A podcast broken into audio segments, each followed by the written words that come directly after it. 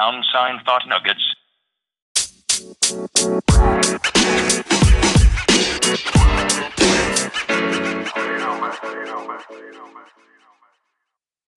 Welcome back to Thought Nuggets. I am Taylor, and Mary is actually on vacation. She's in Colorado enjoying a white Christmas. Um, yeah, guys, it's almost Christmas Eve. That's crazy. Uh, when we started this 12 days, it, gosh, it feels like so long ago. It was a long process, but uh, here we are. We are the eve before Christmas Eve. I am fending off my cat because he keeps wanting to walk across the keyboard, which is not not what I want. Finally, he moved. Guys, behave. Gosh, goodness. Anyhow, well, for this podcast, um, we talked a lot about traditions. We've talked about Christmas memories. We've talked about, oh gosh, food, people, funny moments. We had a, a special guest on. Um, gosh, so much stuff.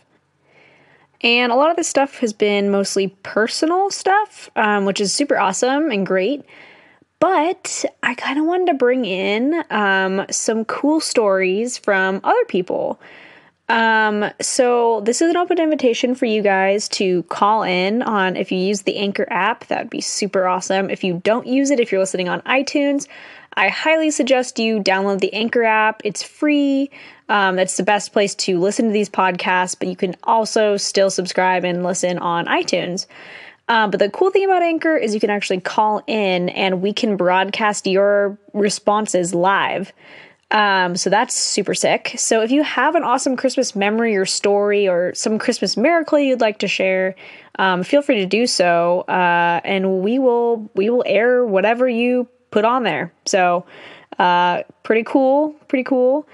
Um, but anyhow, I thought it'd be really fun to share some kind of Christmas Christmas miracle stories, something to get us in the spirit, like the holiday spirit, essentially. Um, so I have sourced these from the interwebs.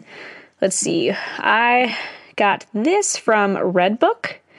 Um, and so each of them are written by different people that it actually happened to. So apologies if it's not, you know, quite grammatically correct. It should be, hopefully. Uh, but anyhow, let's let's just begin. And most of these are kind of like Christmas miracle esque. So something really inspiring to get you guys into the holiday spirit. All right. This one is by Amanda Fortini. Thank you, Amanda. Um, it's called Flight Delayed Romance on Time. All right, here it goes.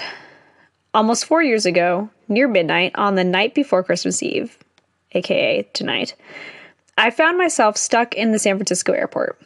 I had traveled there for a day long interview, but a monstrous blizzard had created the sort of cross country travel chaos that's characteristic of this time of year. My flight to Chicago to visit family had been canceled, and my new flight home to Los Angeles was delayed. Since my fiance and I had split on Thanksgiving Day, I passed the I passed the intervening month alternatively weeping and screaming at him on the phone it was beginning to dawn on me that I'd be spending a holiday alone. I did what any bored, lonely traveler with a laptop and a few hours to kill might do. I parked myself on the filthy floor near the power outlet, plugged in, and went online. I checked my emails, I flung instant messages back and forth with a friend, I scanned Facebook, and there, I was surprised to find in my inbox an obliquely flirtatious message Where in LA? Why LA? What's your favorite color? from a Montana based writer whose name and work were familiar to me, yet whom I've never met. I've been a Facebook friend of this writer since October, when, before the launch of his new book, he later told me, he'd swiped a number of contacts and from his soon to be ex girlfriend and sent friend requests to them in an attempt to build his social network. I had recently enjoyed a magazine article he had written and mentioned he was born in Ohio, where I spent most of my childhood summers visiting my dad. So I accepted his friend request, but not before studying his profile picture, in which he was wearing dark aviator glasses and smoking a cigarette. I could see half moons of dirt beneath his fingernails, but I couldn't see it in his eyes. A Midwestern bad boy. That seemed intriguing. I had considered sending him an email, but my relationship was still in the death throes, so I didn't. Now here he was, two months later, emailing me. I pushed my laptop away, like my teenage self had once tossed an errant Ouija board across the room out of fear. it was though I had conjured him. Maybe I was more receptive to my mystical notions of fate and fortune than usual. There, under the bright fluorescent terminal lights at what can be the bleakest time of the year. Maybe I was looking for signs. Whatever reason, in that heady Christmas time mood that equals melancholy and optimism, I did what anyone might have not I did what I might have not done had his message arrived in the midst of everyday life. I replied. I replied. He replied. I replied. He replied. We started a epistolary exchange that lasted for two weeks. He drove 18 hours to Los Angeles to take me out, then rented a small guest house so we could date. A few months later, we moved in together. Our conversation, you might say, has continued into the present. I have spent the holidays in Montana ever since. Cute. All right. This next one is called What I Remember Most is Love by Ayana Mathis. I have almost no recollection of my childhood holidays, only a series of impressions. My name in glitter on Santa's hat, standing outside in the dark after Christmas dinner with cold cheeks and a full belly. I do I do not recall decorating the tree or ripping open presents, but these things surely happened. My mother who always got my mother who always got by with very little made certain of it but my Christmases are eclipsed by darker events. In 1982, the year I turned nine, my mom was institutionalized for a mental illness. The hearing voices, not leaving her room kind. We lived with my grandparents that we lived with my grandparents that year, not long after being released. My mother stopped taking her medicine. Her behavior once again turned erratic. Christmas came, we were all demoralized. The usual trips to the mall or the tree vendor must have felt unimaginably frivolous. But my grandparents were devoutly religious, and on Christmas Eve we attended a candlelight vigil at our church. I don't remember anything about the car ride there or back, or Christmas Day that followed, but one precious instant emerges. I'm standing alone in front of the congregation, white candles burning in the walls, sconces, and in the hands of the congregants provided the only light. The preacher's wife nods at me and plays the opening strains of O Holy Night. My knees knock with nervousness. I begin my solo in a wavering little voice. I am overwhelmed with the sense that I'm in the presence of something transcendent, something benevolent. I looked out at my brother and grandparents in the second pew. My mother has not allowed my grandparents to touch her in months, but some grace that night makes her sit very close to them. Her eyes shine and there are tears in her cheek on her cheeks. I sing in my little voice. In that moment, I am loved. I am safe. We are a family like any other, celebrating Christmas the best we can. A Gift Worth Waiting For by Kat Greenleaf.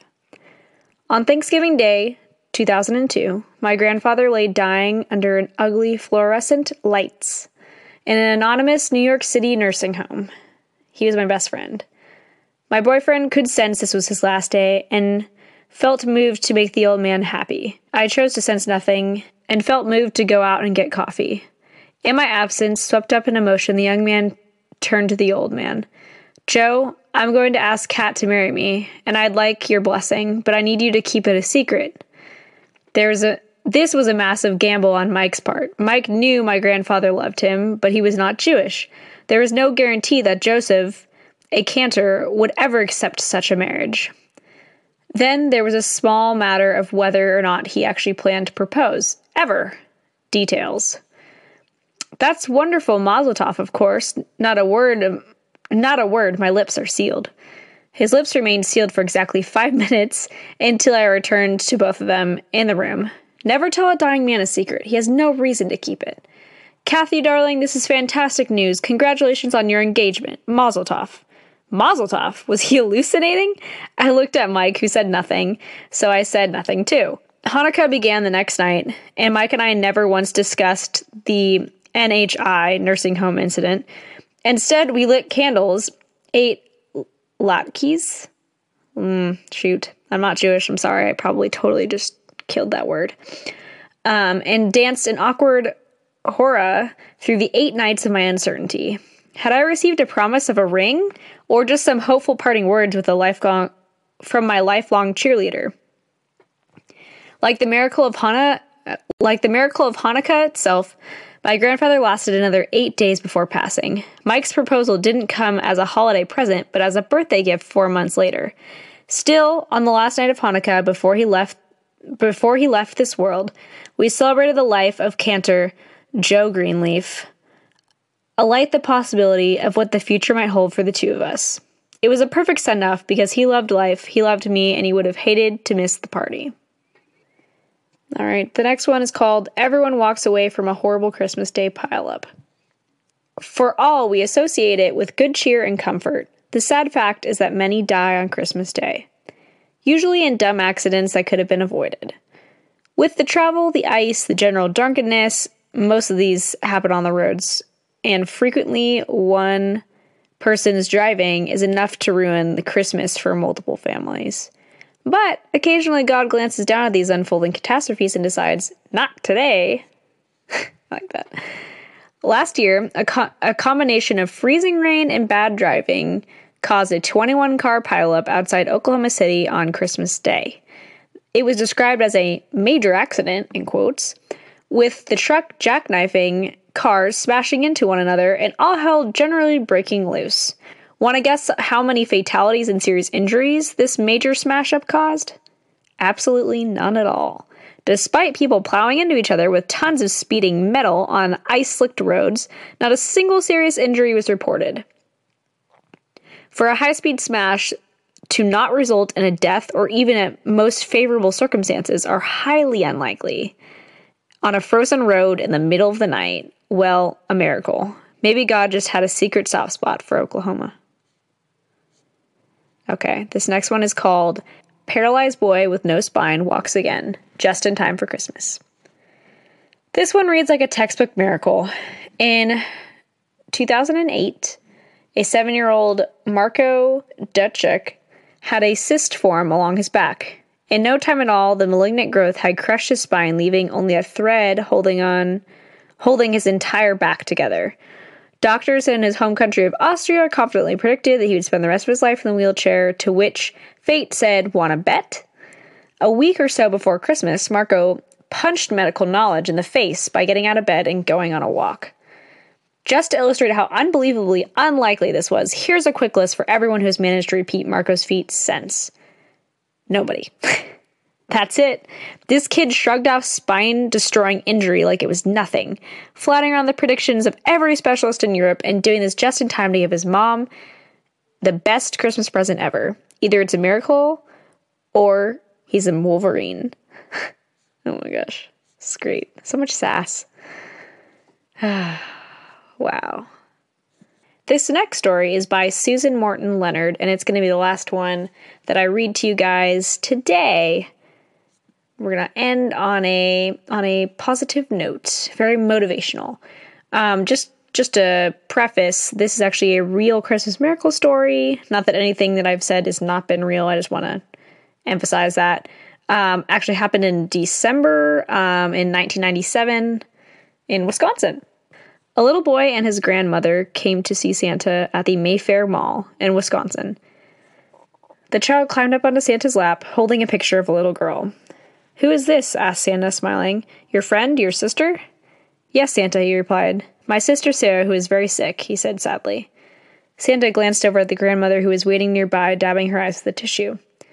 She wanted to come with me to see you. Oh, so very much, Santa, the child exclaimed. She misses you, he added softly.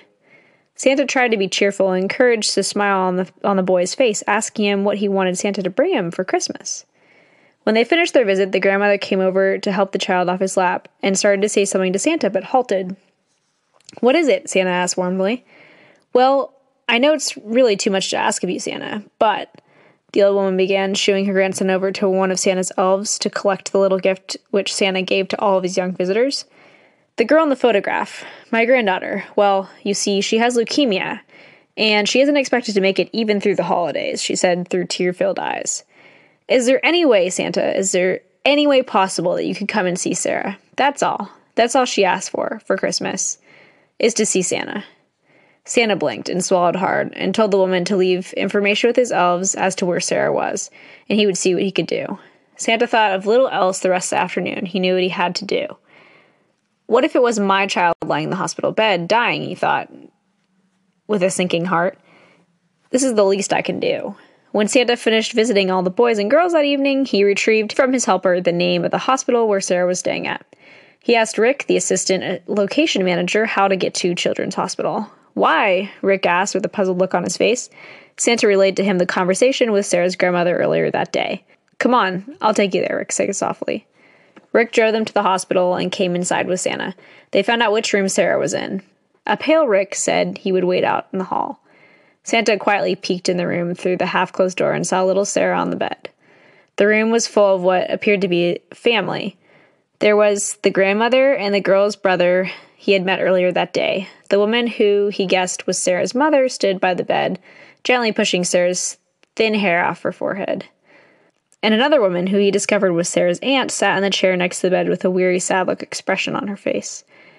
They were talking quietly. Santa could sense the warmth and closeness of the family and their love and concern for Sarah. Taking a deep breath and forcing a smile on his face, Santa entered the room, bellowing a hearty ho ho ho. Santa, shrieked little Sarah weakly. She tried to escape her bed and run to him. Santa rushed to her side and gave her a warm hug. The child's tender age of his own son, nine years old, gazed up at him with wonder and excitement. Her skin was pale, and her short tresses bore telltale bald patches of the effects of chemotherapy. But all he saw when he looked in the but all he saw when he looked at her was a pair of huge blue eyes. His heart melted. He had to force himself to choke back tears. Though his eyes were riveted upon Sarah's face, he could hear the gasps and quiet sobbing of the woman in the room. As he and Sarah began talking, the family crept quietly to the bedside one by one, squeezing Santa's shoulder or hand, gratefully whispering, Thank you, as they gazed sincerely at him with shining eyes. Santa and Sarah talked and talked, and she told him ex- excitedly all the toys that she wanted for Christmas, assuring him she had been a very good girl that year. As their time together dwindled, Santa felt led in his spirit to pray for Sarah and asked for permission from the girl's mother. She nodded in agreement, and the entire family circled around Sarah's bed, holding hands. Santa looked intensely at Sarah and asked her if she believed in angels. Oh, yes, Santa, I do, she exclaimed. Well, I'm going to ask that the angels watch over you, he said. Laying, laying one hand on the child's head, Santa closed his eyes and prayed. He asked that God touch little Sarah and heal her body from disease. He asked the angels to minister and watch her and keep her. And when he finished praying, still with his eyes closed, he started singing softly, Silent Night, Holy Night. All is calm, all is bright and the family joined in, still holding hands, smiling at Sarah and crying tears of hope and tears of joy for the moment, as Sarah beamed all, at all of them. When the song ended, Santa sat on the side of the bed and held Sarah's frail small hand in his own. Now, Sarah said authoritatively, You have a job to do, and that is to concentrate on getting well. I want you to have fun playing with your friends this summer, and I expect to see you at my house at the Mayfair Mall this time next year.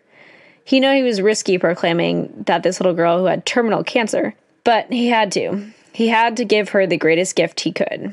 Not dolls, not games, not toys, but the gift of hope. Yes, Santa, Sarah exclaimed, her eyes bright. He leaned down and kissed her in the forehead and left the room. Out in the hall, the minute Santa's eyes met Rick's, a look passed between them, and they wept unashamed. Sarah's mother and grandmother slipped out of the room and quickly rushed to Santa's side to thank him. My only child the same age as Sarah, he explained quietly. This is the least I could do. They nodded understanding and hugged him. One year later, Santa Mark was back was again back on the set in Milwaukee for his six week seasonal job, which he so loves to do. Several weeks went by, and then one day, a child came to sit on his lap. Hi, Santa, remember me? Of course I do, Santa proclaimed, as he always does, smiling down at her. After all, the secret of being good being a good Santa is to always make the child feel as if they're the only child in the world at the moment. You came to see me in the hospital last year. Santa's jaw dropped. Tears immediately sprang in his eyes, and he grabbed the little miracle and held her to his chest. Sarah, he exclaimed. He scarcely recognized her. Her hair was long and silky, and her cheeks were rosy, much different from a little girl who he had visited just a year before. He looked over at Sarah's mother and grandmother on the sidelines, smiling, waving, and wiping their eyes. That was the best Christmas ever for Santa Claus. He had witnessed and been blessed to be instrumental in bringing about this miracle of hope.